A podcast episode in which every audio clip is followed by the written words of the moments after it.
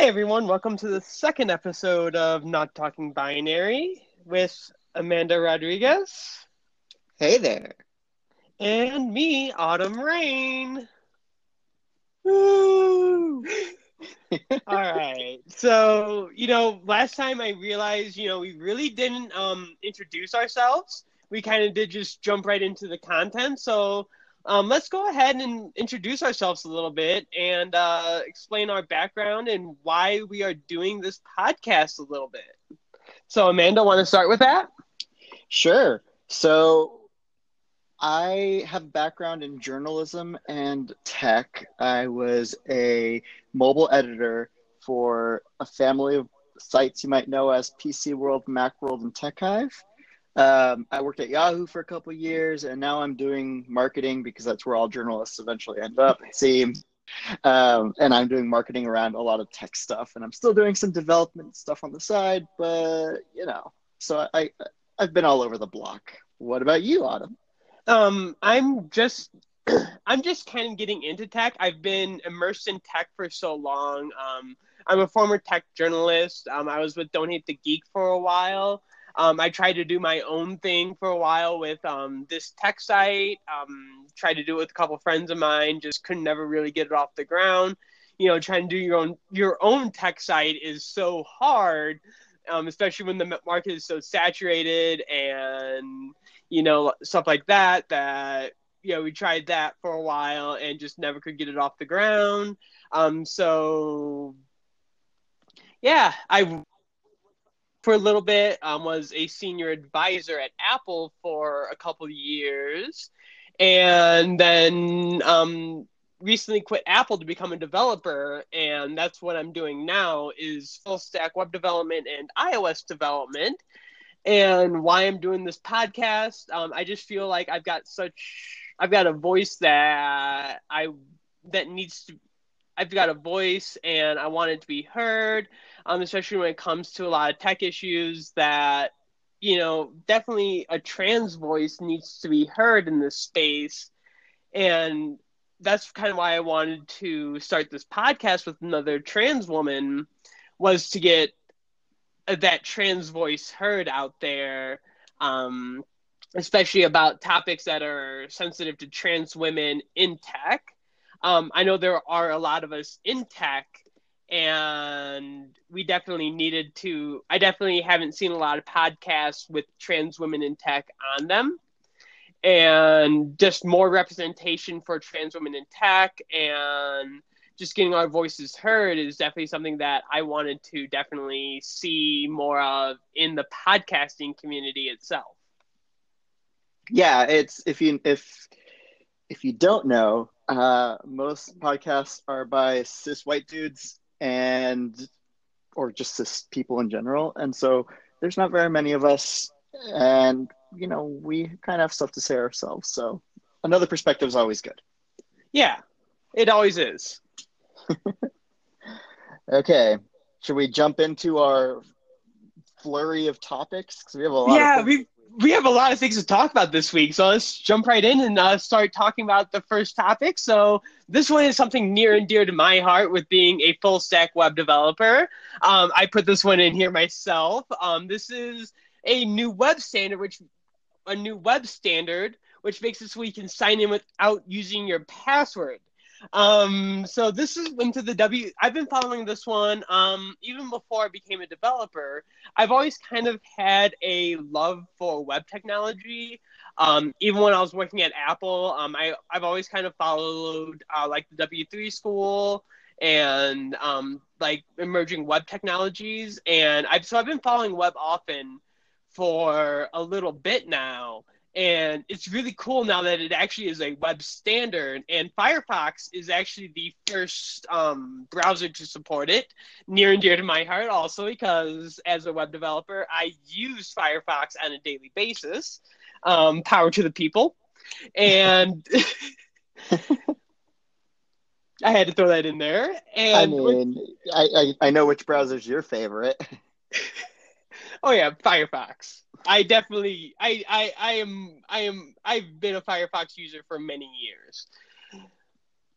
And with with this web standard, basically, if you have either a newer MacBook or a PC that supports either the Microsoft, what's Microsoft calling their face sign-in thing?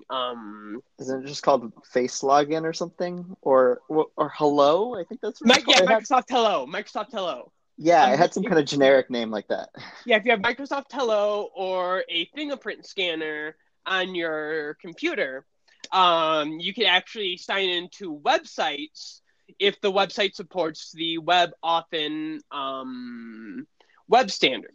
And as of right now, it's only supported in Firefox, but it will be supported in Edge and Chrome before the end of the year. And as of right now, there's no word on Safari, but more than likely it will be coming to Safari because Apple's always just a little bit slower with adopting newer web standards, but more than likely this will be coming to Safari because Apple always has been, when it comes to biometric security, they've always been on the forefront when it comes to it, and they were on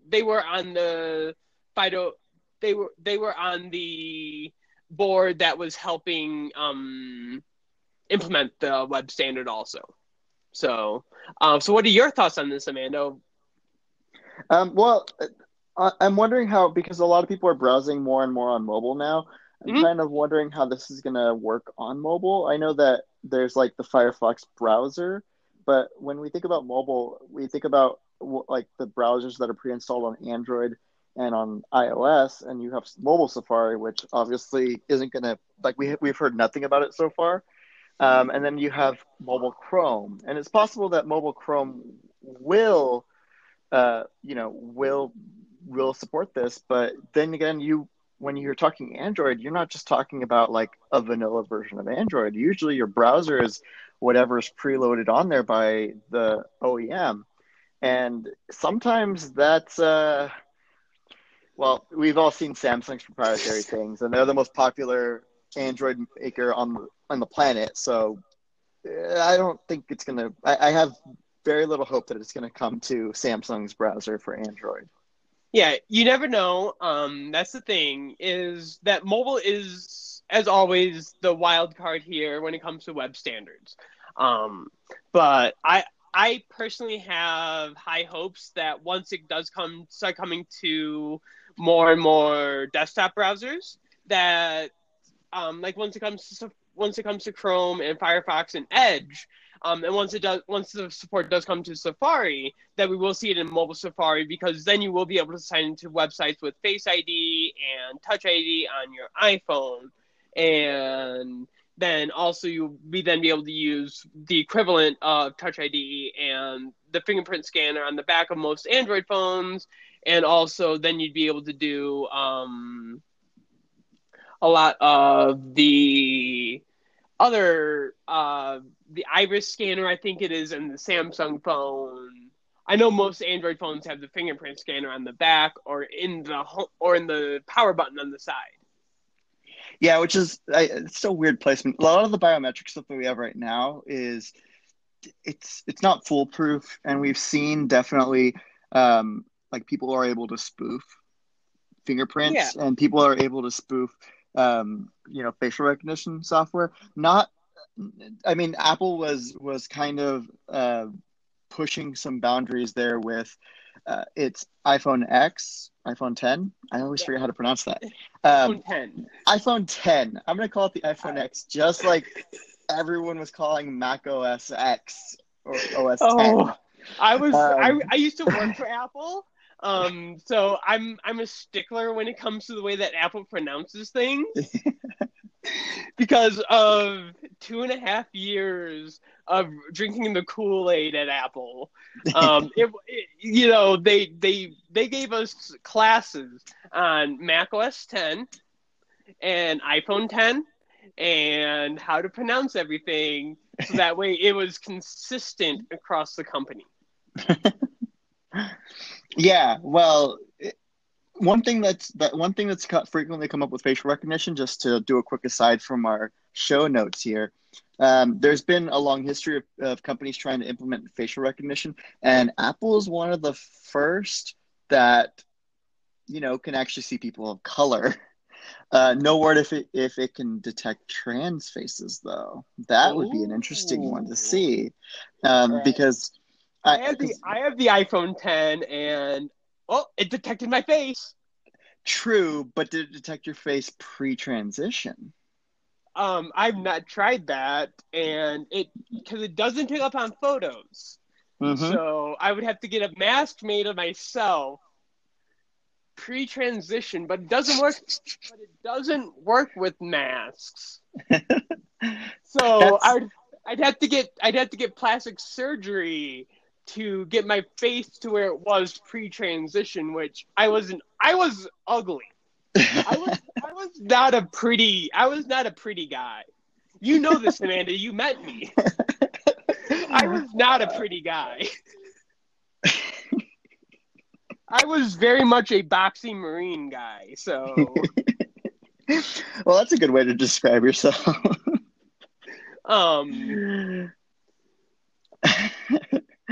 It would be, that's the story I want to see. I want to see a trans person be like, okay, I got the phone. I'm starting my transition today.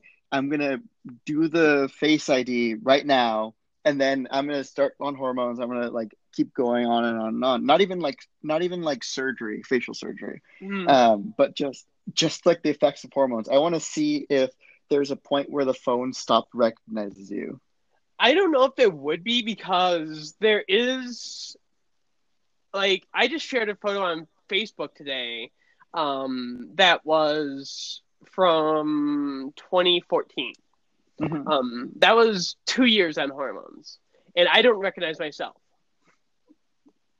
But Facebook in that picture. Did. No, Facebook didn't recognize me. The only reason why I recognized it was because it came up in my memories. But looking at the photo. If it was a photo of me today versus me, 4 years ago, because of the effects of hormones, I don't even look the same.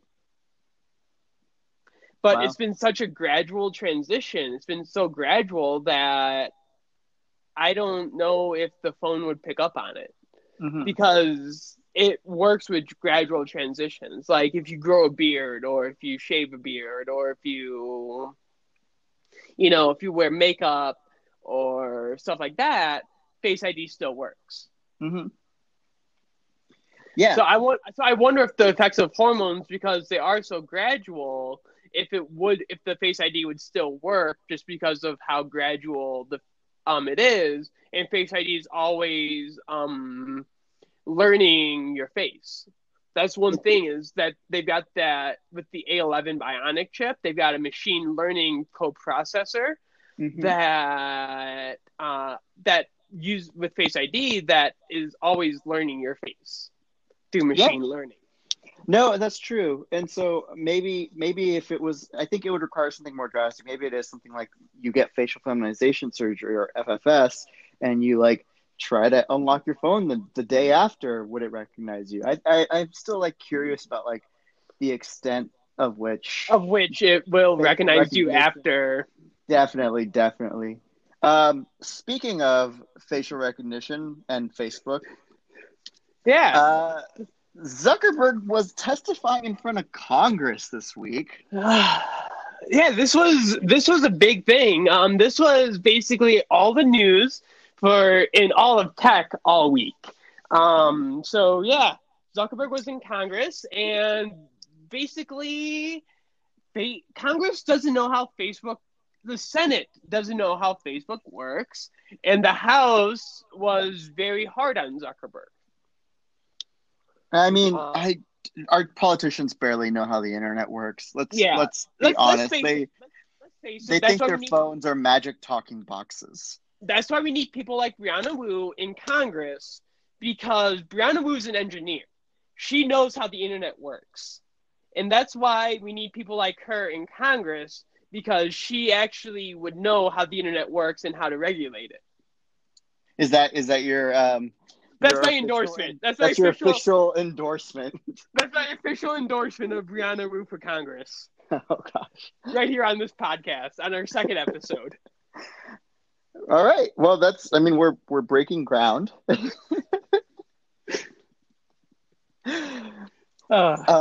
Yeah. So Zuckerberg basically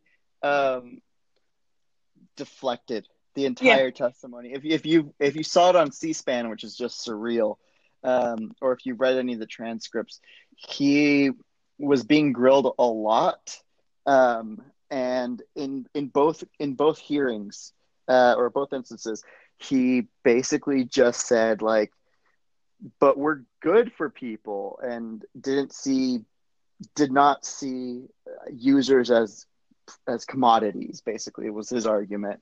And was really arguing, and I'll do the quote of, my top priority has always been our social mission of connecting people, building community, and bringing the world closer together. Advertisers and developers will never take priority over that as long as I'm running Facebook. Except that Facebook's the reason why we have Donald Trump as president. So, he's full of shit. Yeah. There's so much to unpack from this. You know, I'm just looking at the Verge article right now from the 7 takeaways just from him before the House, and there's just so much to take away from this. The biggest thing I think to take away from it is that we got the clearest endorsement yet that they're going to bring the privacy protections to people around the world from GDPR. Or at least GDPR-style privacy protections globally. The quote from him was, one is offering controls over what we're doing. The second is around pushing for affirmative consent and putting a control in front of people that walks people through their choices, and we're going to do that too. We're going to put a tool at the top of people's apps that walks them through their settings. Great. And then 5 minutes later, he walked it back. Yeah, it's like he's doing a lot of dancing back and forth to try and confuse these politicians who, again, have no idea how the internet works. And so what he's going to end on is probably just like a really rolled back version of like, oh, yeah, we're going to do something, but it's not going to be anything near as in depth as what I just described because, well, You won't be able to track this. You won't care. And we don't have anyone who's really investigating this as well as they should be. Like there's, I don't remember if anyone else remembers like the old timey MySpace bulletin board where people would just do the chainmail stuff. And a lot of the quizzes that were associated with the Cambridge Analytica scandal were really designed to be similar to that because they're so effective at getting people to hand over their information. And I remember in 2015, 2016, 2014, my newsfeed was filled with people taking those quizzes that required you to sign in with Facebook to find out which pineapple you went best with. Like, don't sign in with Facebook to your services. Yeah. If you want or care about the privacy of your information, if you don't want people knowing your hometown, your phone number, because Facebook has your phone number, if you have an Android phone especially, if you don't want them knowing your email or any of the other personal information, and some people even put their home addresses on Facebook, don't do that. There's no reason for you to have your home address on Facebook. There's no reason for you to have your phone number on Facebook. If you do, go and remove it right now. Like, that's just setting you up for so many things. And I don't know if anyone remembers what happened to Matt Honan a few years ago, where he just got hacked just super hard. And Matt Honan, who now runs the SF Bureau of BuzzFeed, was then working at Wired, and someone got into his iCloud account. Just I remember this. Very basic information. Like, you don't need that much information to hack someone and ruin their life. Like, you can, with just a phone number or just an address, or even just, you know, a first name, last name, and if it's like unique enough, you can go ahead and ruin people's lives. And so protect yourself from that, because these companies aren't going to protect you. They don't give a shit about you. They honestly are just in it to make money. And if you are another casualty in that, then, well, whatever to them. They're not going to care. Mm-hmm. So did you look at his hearing notes from the Senate at all? Basically, he was ready to go off on Apple and mm-hmm. about their data practices, and it was quite funny. Some of his notes that he was ready to go off on that he never really touched on. I did not. I saw that he left his notes unattended on his table. And AP got a picture of it. Uh-huh. And there was like a bunch of people like just photographing them because he left his notes, his complete notes. Yeah. Because, data security is, not, I guess, his strong suit. Yep.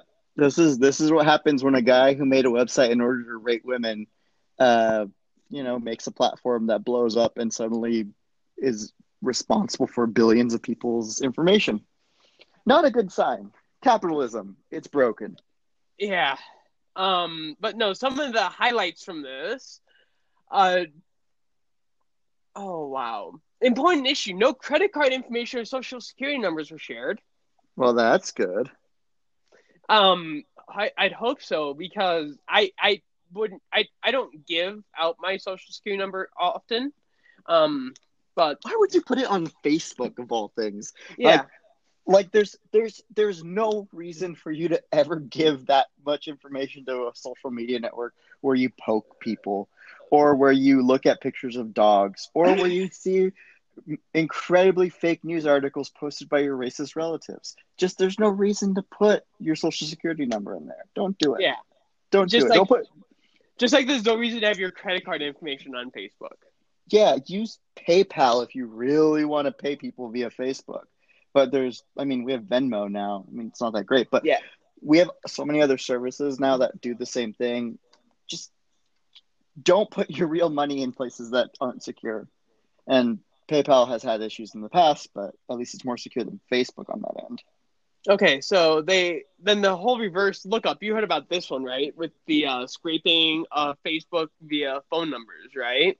Mm-hmm. They found out about that abuse only about 2 weeks ago, and then they shut it down. Useful to find someone by phone number or email. Malicious actors link public info to phone numbers they already had. Mm-hmm. Need to do more to prevent abuse. These are his exact notes. Like, they need to do more to prevent abuse on Facebook. Yes, they do. They also need to do more to prevent abuse on all social media, but that's a whole nother topic. If you want to know how bad it was, the whole Cambridge Analytica thing was, and this kind of it's related to this topic. It turns out that Cambridge Analytica not only got access to your your pretty public information that you put on Facebook, which is like your name, your location, etc., but they could also access your private messages. So all those conversations that you thought were a secret weren't so secret or so private. Yeah. Now the thing is that according to Facebook, only about 1,500 people gave Cambridge Analytica permission to read their private messages. But how many people were affected because of those 1,500 people? They aren't saying. Now the other thing is, I'm not going to fearmonger here, but how many other apps are there that had this much data from 2014, 2015? Well, I know for sure Google does. Because Google has A lot of us play in the Google ecosystem, and Google has a lot of information on us, and it's probably more than Facebook because people do email social security numbers. We get government correspondence that has our social security number in it. Yeah.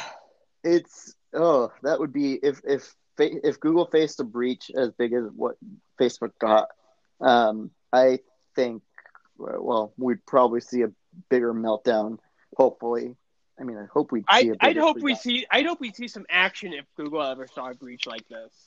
Yeah, because like right now, Facebook has over a third of the planet on Facebook, and it doesn't seem like many people really care. I mean, us in the tech world do, but outside of that, it's pretty quiet, and it's mostly just like the most non-tech thing I've seen so far is all the memes being made about Mark Zuckerberg and his data, and like how he looked like a baby face or something in front of Congress. And, you know, yeah, that's funny, but it's a pretty serious matter anyways. You know, I had to explain to my girlfriend the other day why I was quitting Facebook. She's like, but that's how we talk all the time, and that's how we connect all the time. That's how I share photos of you. I'm like, but Facebook, and then I just let off about why, you know, why I'm just not going to be a product for Facebook anymore. And she's just like, wow, I didn't realize Facebook did all this. I'm like, yeah. And you agree, and we all agree to it when we signed up for the free service. That's the worst part. I'm not complaining about it as much because we all agreed to it. They just keep changing the terms of service every couple months to make it worse and worse and worse. And this Cambridge Analytica scandal is the straw that broke the camel's back for me, especially with how much research I've been doing on it. Yeah, I think we mentioned it last time, where whenever you use these products, you're basically, by using them, you're agreeing to a contract that says like, lol, I won't give you any recourse, any legal recourse if something happens to me, basically. You almost sign away your rights to a lot of who you are by using products like this. Yeah. Beware of anything that's free. And the thing is that I'm done being a product. You know, I'm done with my data being the product. But you're on Twitter. I know I am, but Twitter is just an outreach for me. I have to tweet. Like, that's something about, like, I had to have that outlet. If it wasn't Facebook, it'd be Twitter. If it wasn't Twitter, it'd be Google+ for some reason. And we all know what a desolate place Google+ is. Who uses Google+ besides Google employees? I mean, I should start using Google+ if I want to get a job there. Wow. Good idea. Connect with Google employees. Yeah, it's probably the... Or leftovers from Orkut, which I don't think is around anymore. Oh, God. Yeah. All right, so next topic. FTC. Okay, so this one's another one that's near and dear to my heart. I always love opening up and tinkering with my stuff. So the FTC this week sent out six different companies, sent out warnings to companies that basically is saying that if there are stickers that say that if you void the warranty, that is now bold. Yeah, no, this is huge for people. There's a whole thing about ownership that people don't seem to really think about anymore, where it's like when you purchase a product, it's not fully yours, especially with a tech product, because you can't do everything you want to do with it. And that was coming up a lot with in mobile with sort of jailbreaking, because you bought this phone, but you couldn't do whatever you wanted with it. You were like bound within the rules of that Apple or Google or whoever had set for you. And so what happened was, we saw what happened with the PlayStation modder. What was his name? George Potts? This is a PS3 hacker, right? Yes, who hacked George Hotz. Sorry, George. Who hacked the PSOS, and he got sued by Sony. He faced legal ramifications for tinkering with his own product, with his own console, and this is a step forward in the right direction of making things that we pay money for, things that should realistically be ours, more ours. Because right now, if you own a digital device, if you own something it's basically just kind of limited to digital devices right now. If you own a digital device, you don't wholly own that digital device. You may own the wrapper, but you don't actually own any of the goodness inside. Yeah. And, one cool thing about this is, for me, I'm a tinkerer. I love getting in. I built my first computer when I was 4 or 5 years old off of spare parts from multiple, computers that we had laying around the house. I'm a tinkerer. So I love getting in and tinkering with stuff. With this coming out, it said that according to I'm looking personally at the Gizmodo article on it right now, that they have that after the warning that they had 30 days to update the warranty policies on their website to comply within federal law before the commission takes further action. And this is using the Magnuson-Moss Warranty Act of 1975. Which is they've actually successfully used before against BMW, which was against their burdensome warranty policy. Which, if anyone's owned a BMW, they know how bad BMW's warranty can be. But anyway, though, this is good news because people like me, I love being able to take apart my MacBook. I'm planning on taking it apart and putting in a new SSD. This would make it so where I could put that new SSD in and it doesn't void my warranty. Yeah, specifically this ruling or this warning states that it's illegal to condition warranty. It's illegal to void a warranty based off of the use of specific parts or services. So, for instance, if the warranty uses something or if the warranty says something like, this warranty shall not apply if this product is used with products not sold or licensed by company name. And so what that means is that Apple will repair your iPhone screen. I'm going to keep using mobile allegories because I said, I was a mobile journalist. You're a mobile editor. I was a mobile editor. Apple will charge $70 to repair your cracked $79 $79 to repair your cracked iPhone screen.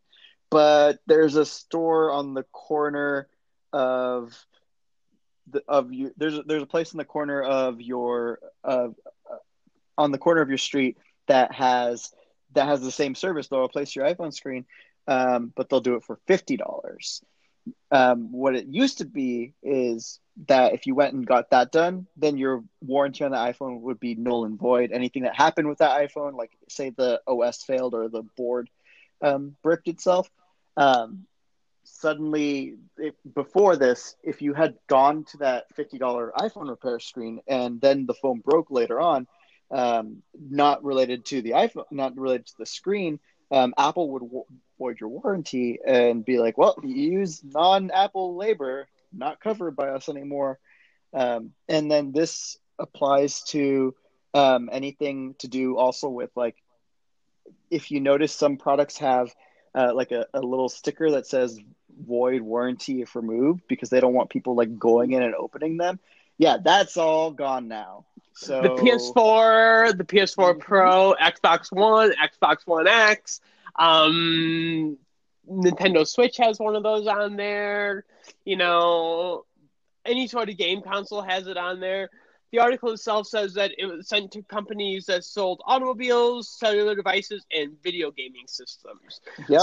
So you can guarantee probably Sony and Microsoft and Apple probably all got a nice little letter in the mail from the FTC about this.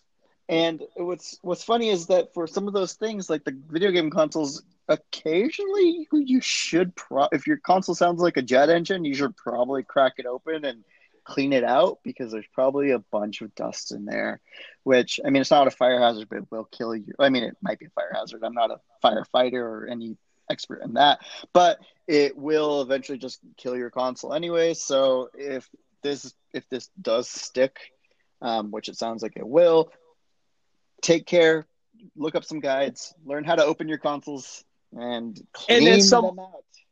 And as someone who has successfully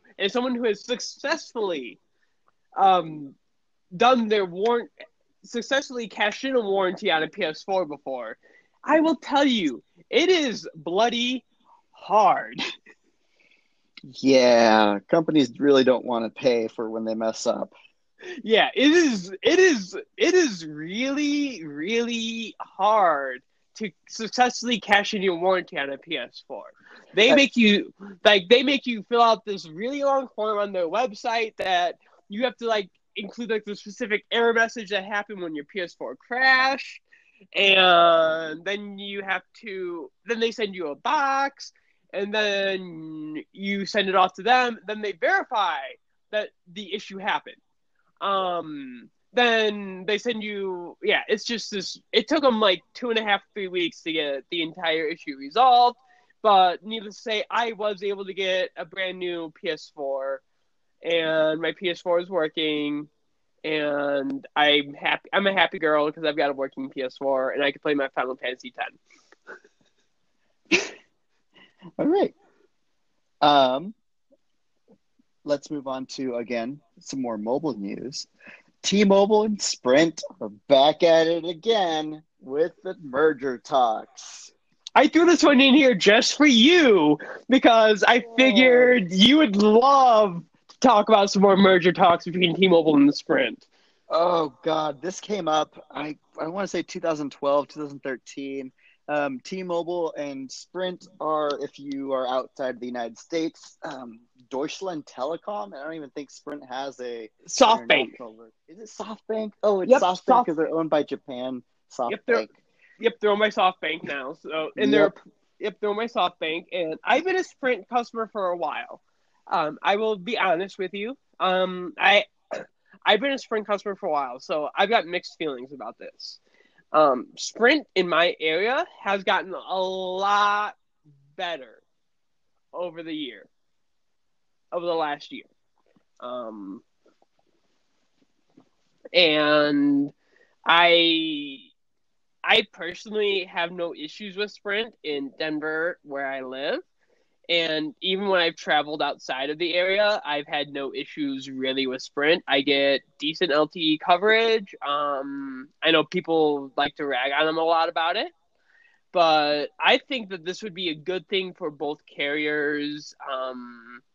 I would hate to see the mobile landscape change again and there'd be less competition, but at the same time, neither one is really able to compete with AT&T and Verizon on their own. So what's happening is we don't really have competition here in the United States for mobile service. It's basically you have who works in your area and everyone else is kind of either pushed out or they charge the same amount.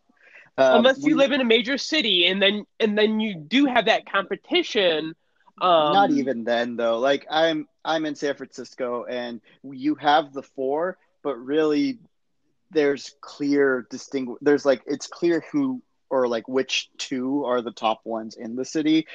Sprint in San Francisco was horrible. T-Mobile got better after they launched their LTE network, but it's still not, it wasn't nearly as reliable as Verizon and AT&T for a bit, which was kind of saying something. And then you have all these smaller or quote unquote smaller telecoms that seem like they're, you know, alternatives, but they're actually running on the networks, these same networks. So like Google's phone service is actually an MVNO, what is it? A mobile virtual network operator that runs off of T-Mobile and Sprint. It's just running on that same network. Same with MetroPCS. MetroPCS is just running on the T-Mobile network. There is no difference between getting a MetroPCS subscription and a T-Mobile one, although I have a suspicion that T-Mobile prioritizes traffic from T-Mobile customers over MetroPCS customers. I don't have anything to confirm that, but there's very little competition in the United States. It's not like it is in Europe where you buy the phone separate and there's just like a bunch of different SIM cards and you just shove one in there and you're good to go. This is very much these are the four. They have their space and you can't really butt into it. So what's interesting is if T-Mobile and Sprint merge, I imagine it'd behave a lot like Google's phone service now because it's running on both of those, and it's likely that they just piggyback off each other's network. So their coverage, if you're a customer on one or on one of those, your coverage might get a little better because, again, these aren't super crowded networks like you have with Verizon and AT&T right now because they are the third and fourth largest wireless carriers at the moment.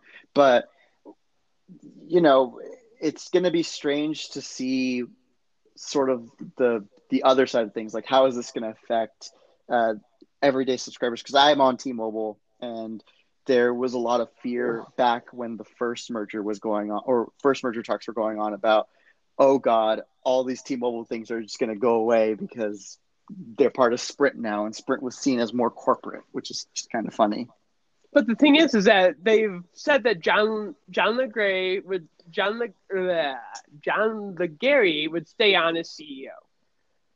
Yeah, which would be the best thing to happen, you know, because he's proven to be an amazing CEO for the company. He's really turned around T-Mobile. I don't know how much of that I agree with. And I think I've tweeted it out before that he really seems like the Donald Trump of the mobile industry. And by that, I mean, like, just directly related to carriers, because if you looked at his Twitter feed, he's said kind of a lot of outlandish things over the years.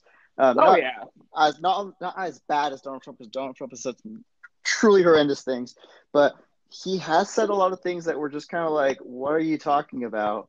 And kind of left you feeling confused. And I think a lot of what that turnaround of T-Mobile that people perceive is really just this personality shift for them. Was them actually rolling out their LTE network. Now, the other thing is that I want to see, for me personally, Sprint's a CDMA network, a legacy CDMA network at that. And T-Mobile's a legacy GSM network. How are they going to merge these existing technologies within, if this is a huge if these merger talks do end up coming to fruition, how are they going to bring these two legacy technologies into one? Are they going to do basically what Verizon's doing and go strictly voice over LTE and drop CDMA entirely and go strictly voice over LTE, which would be, I think that'd be the best option, is if they went strictly voice over LTE and drop CDMA entirely. Yeah, well, I mean, CDMA is a crowded spectrum anyways, and LTE is quickly growing crowded too, with a lot of Internet of Things devices just taking up bandwidth.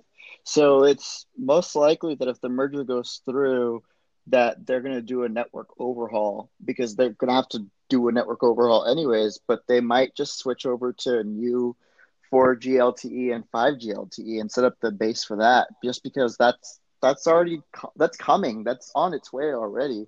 And we're already seeing certain wireless devices are already taking advantage of 5G networks. They're not, you know, for wide public use, but they're out there already. So this might be their way of, you know, kickstarting their conversion, because Verizon's already starting to work on it. AT&T, you can bet, is already starting to work on it. And I'm sure that those two networks have thought about it. And that might actually be one of the big reasons for the merger, is just to be able to finance that. It's a huge, huge undertaking to redo your network. And what will probably happen is there's a lot of phones that won't work on those networks unless they leave some sort of legacy, some sort of bit of legacy tech behind.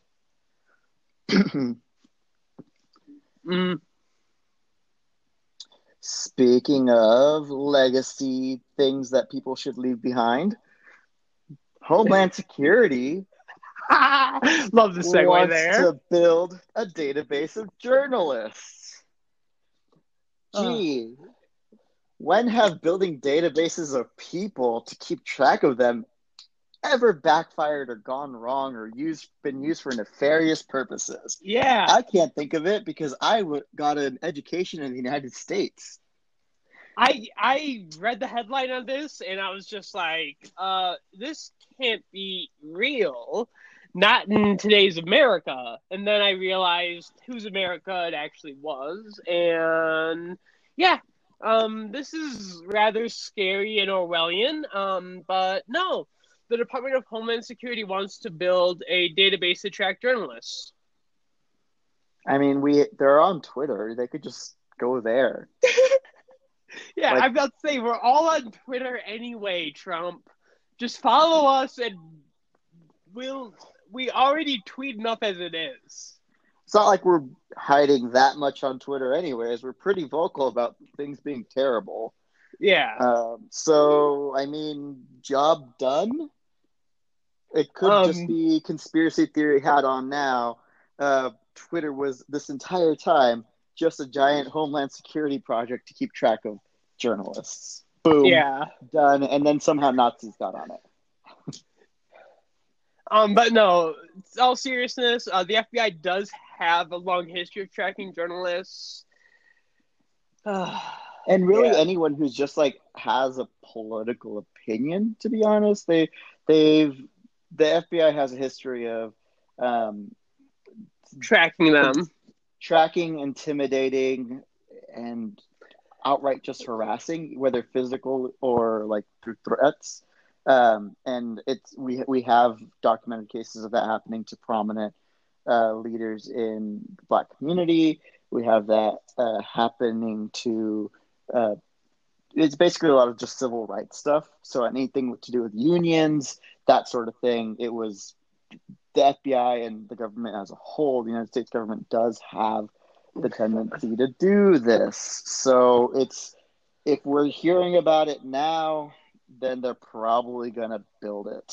Yeah. Unless there's a major regime change, and then, well, who knows? Well, if the only person in line to become president is worse than Trump. Yeah, it's pretty bad all the way down. So, yeah. And since we're going to talk about... Oh, wait, go ahead. Sorry. I'm about to say, do you want to talk about our main topic right now, which is even... Which, you know, this entire this entire podcast has just gone down the tubes. We started off so chipper and happy. And now we're going to talk about something that's just going to round me up even more. That's just the news for you these days. You just get depressed reading it. It just makes people sad. Yeah, because now we're gonna talk about, like, I might not personally have a job right now, but I know a lot about this topic. I can only talk about it from the job hunt perspective right now, but let's go ahead and talk about it. All right. Oh. This episode's trans topic is workplace discrimination. Yeah. Autumn, would you like to start? Yeah. So I've experienced a lot of discrimination in the workplace. Everything from being told not to use the women's room, to being fired for being trans. Wow. Were you in a state that didn't protect gender identity?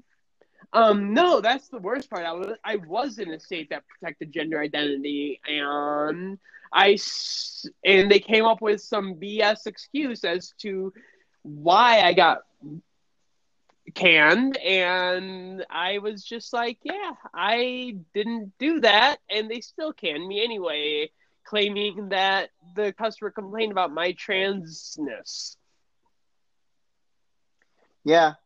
So I think a thing that people don't recognize is that even if there's a law on the books that says you can't discriminate for someone for being a different color or gender or sexuality, it doesn't really protect us. I mean, it protects us from just like outright, oh, you're trans, you can't be here, or oh, you're black, you can't be here, or oh, you're a girl, you can't be here.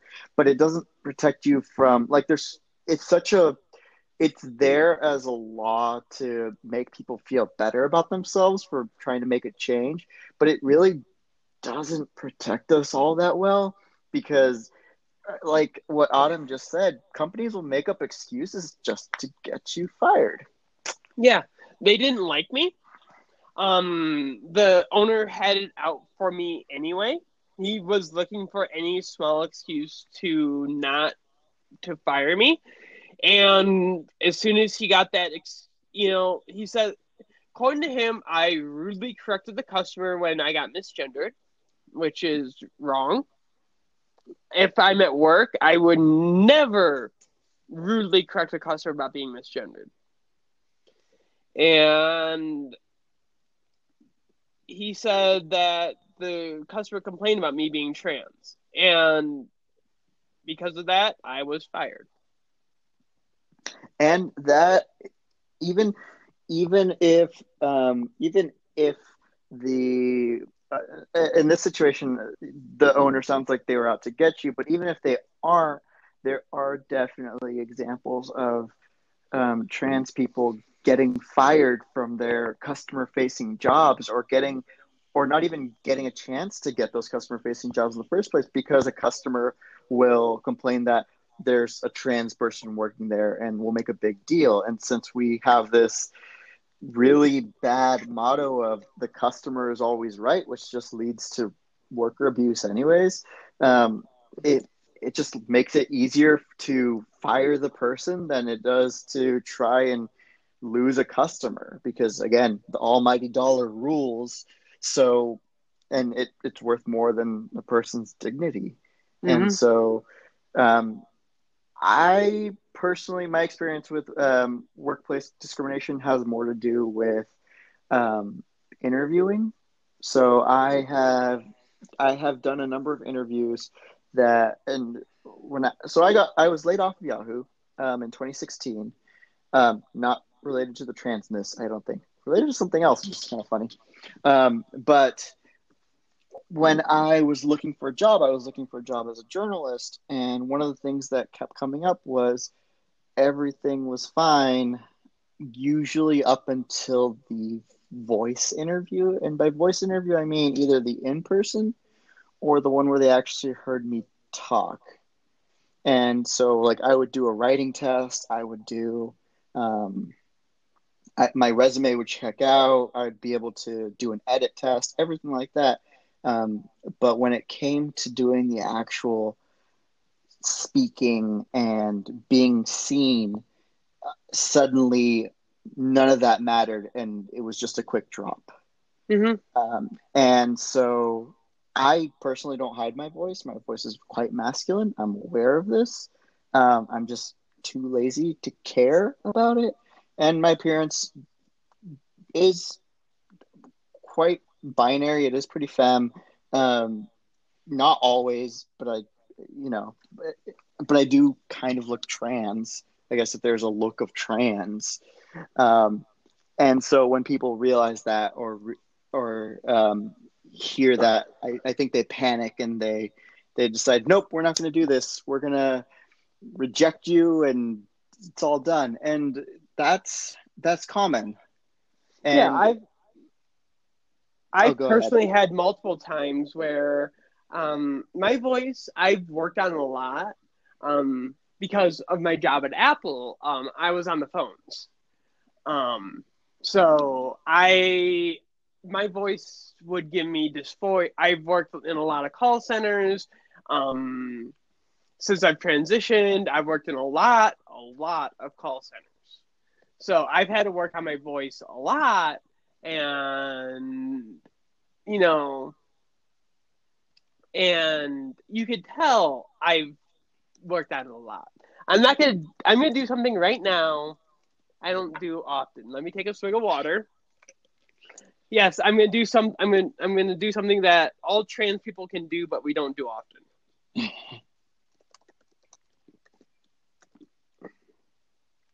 So this is my voice now, 6 years into my transition. This is my voice before.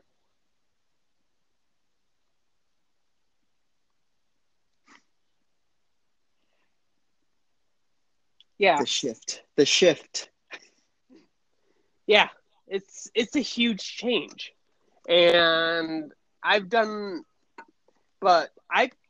to phone screens before where they've instantly hung up on me the moment they've heard my voice because they can hear the transness in it. And they don't want to deal with that in the office. Or I'll get to the phone screen and they'll be like, is there anything else you want to say? And I'll be like, yes. Because I don't feel like I should have to hide the fact that I'm trans to HR, especially. And I'll be like, yeah, I'm trans. Click. And then I'll get a politely worded email 10 minutes later saying I didn't get the job. Yep. Which brings me to, you know, one thing I've always found is there's an institutionalized prejudice against trans people in hiring departments. Not just trans women, but trans men, and non-binary people, but trans people in general. I've talked to so many trans people.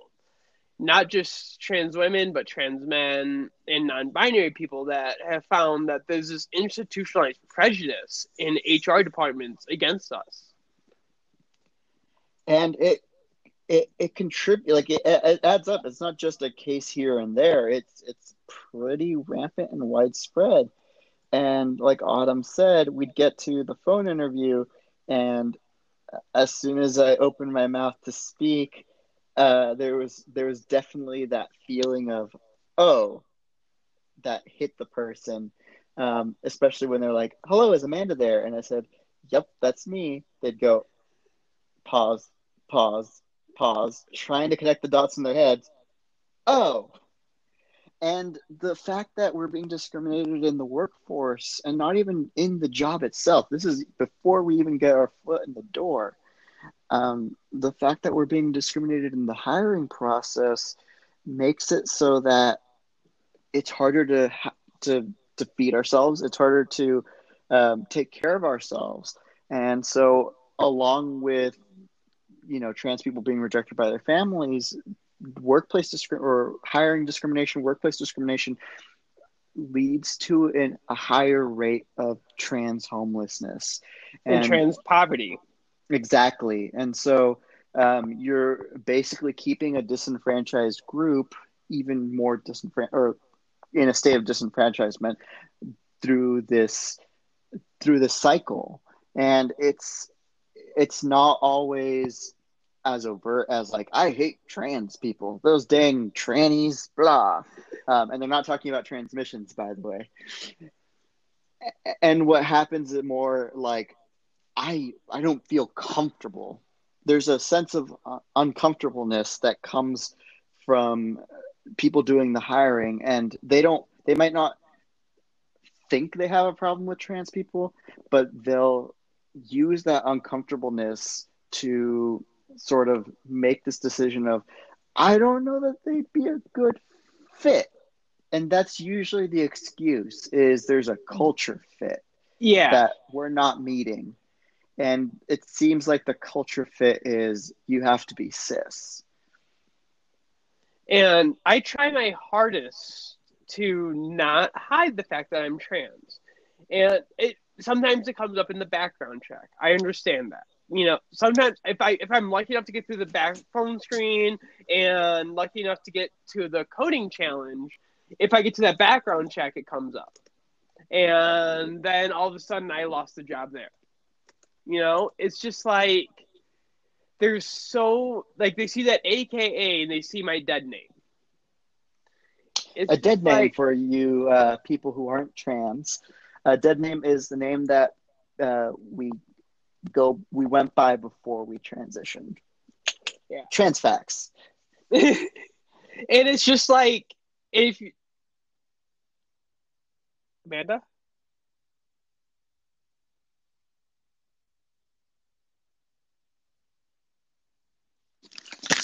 Amanda? Yeah, we did. I think we did just lose Autumn for a second. I'm here. we lost you. We lost me. Yay, I'm back. Okay. Yes, the joys of live recording. Oh, good.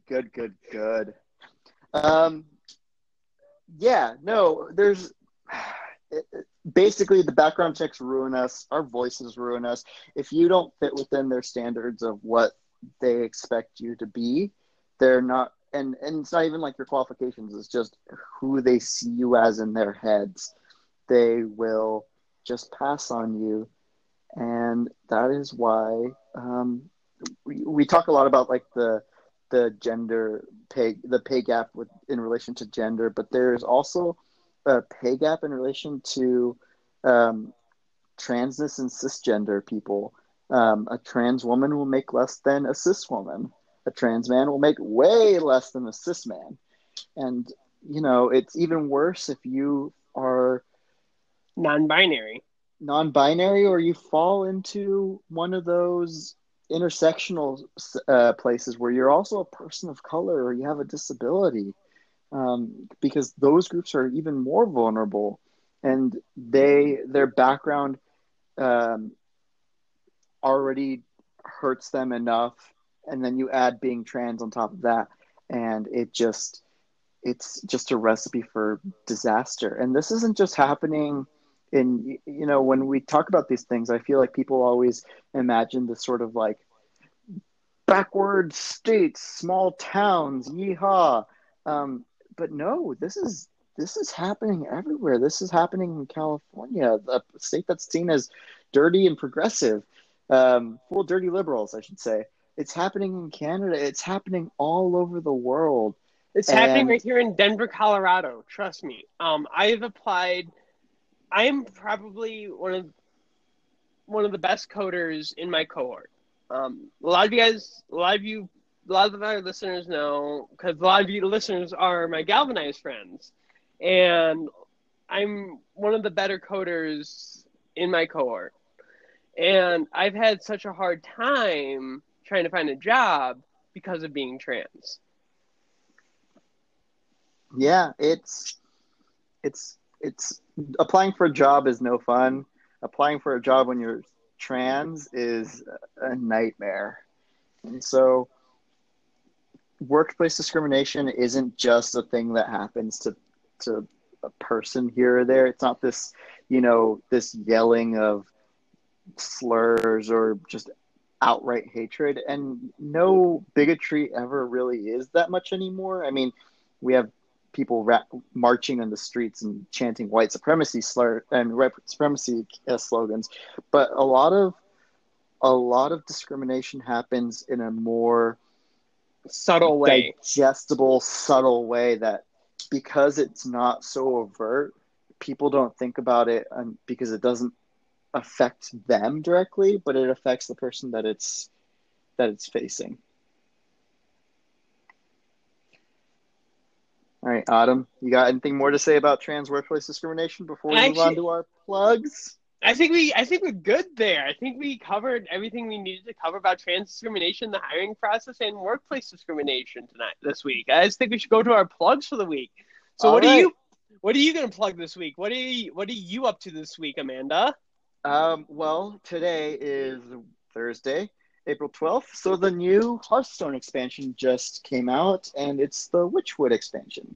If you haven't logged in yet, this is not, by the way, we're not sponsored by Blizzard in any way. If Blizzard wants to sponsor us, please feel free.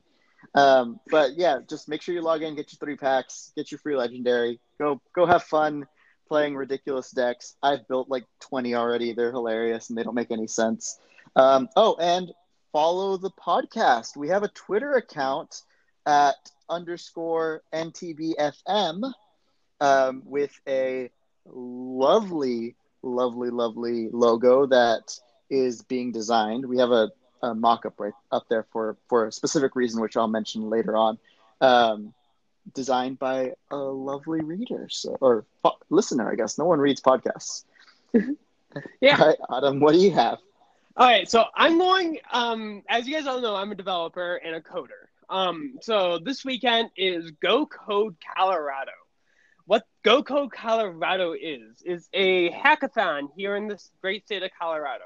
It happens in multiple places. There's one in Grand Junction, one in Colorado Springs, one in Boulder, one in Fort Collins, and one in here in Denver.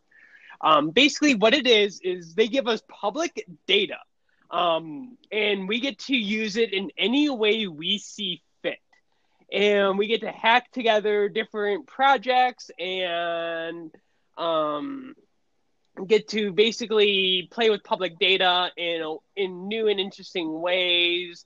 And basically, it's a 2.5-day hackathon of just me getting together with a bunch of friends, drinking beers, and hacking together public data in new and interesting ways. And if we win, we get like a bunch of money. Nice. All right. Well, I think that wraps up this week's episode of Not Talking Binary, NTB for short. Yeah. So where can we follow you on, if we want to follow you on Twitter? Where can we follow you, Amanda? I can be followed at MegaPenguinX, which, yes, I did make that username when I was 12, and I'm going to use it forever because I'm an adult woman. Where can we follow you, Autumn? You can follow me at iNerdGirl84. Yes, I'm an adult woman also, and that is my branding, is iNerdGirl84. All right. Well, thanks for tuning in, everyone, and we'll catch you next week. This episode is goodbye.